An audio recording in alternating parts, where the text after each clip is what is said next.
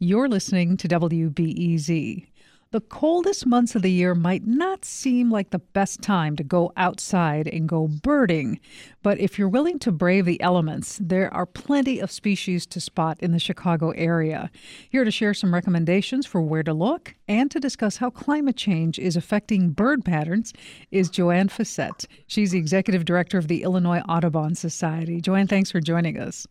No, thanks, Melba. It's great to talk about birds any day, any season. Joanne, what bird species are most visible in the Chicago area this time of year? Oh, well, when people think about birds in the winter, one of the first birds that comes to mind, I'm sure, is the cardinal. And that's bright red. And when you're out birding in the wintertime, you know, there's not a lot of leaves in the trees. There's not a lot of cover, and the cardinals really stand out. But then, you know, as well, we've got our usual little year-round residents would be the chickadees, the white and red-breasted nuthatches, downy woodpeckers, and then, of course, another typical winter bird is one of my favorites is the snowbird or the junco, which is dark on the back and has the white belly, and there's plenty of those around. What are some nearby spots where people can go looking for birds? Well, you know, of course, one of the favorite is Montrose Point, Northerly Island. And then one of my personal favorites is the Bill Jarvis Bird Sanctuary. That's a great one. And then if you want to go a little further north, Botanic Garden, Fort Sheridan Forest Preserve is a great place. And then all the way up at the top, the Illinois Beach State Park is a good place, too. There's plenty. And let's talk about climate change then. Does climate change affect what birds are here in the wintertime? Yes, climate change is affecting us more and more.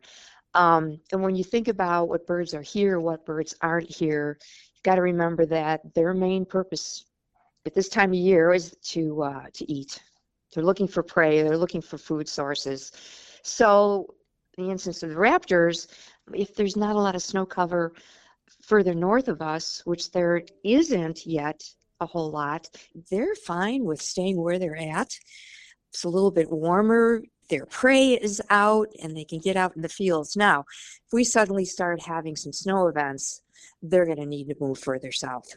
So if I'm understanding correctly, if it's warmer further north in Wisconsin or Michigan's and the birds can find their food sources up there, they're not going to show up here necessarily. That's correct. And I wanted to ask you about bird watchers, because it sounds like bird watchers provide a lot of real-time data to scientists, and it can help them track how bird patterns are changing, right? Yes. Oh, my gosh, yes. They're the boots on the ground that are returning the data that the scientists are using.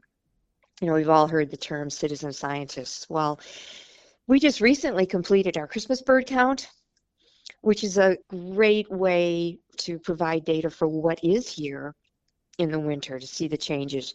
But year-round, so many of our bird watchers record their data on eBird, and that is just such a great data set that the scientists can tap into and use, because that is showing us trends.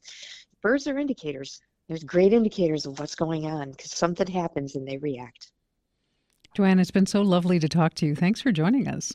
Thank you. It's a great subject, and we always love to encourage people to get out there and bird more and increase awareness for what's out there. I've been speaking with Joanne Fessett about wintertime birding and climate change. She's the executive director of the Illinois Audubon Society. If you want to suggest a topic for our weekly climate conversation, you can email us at climate@wbez.org. This is WBEZ.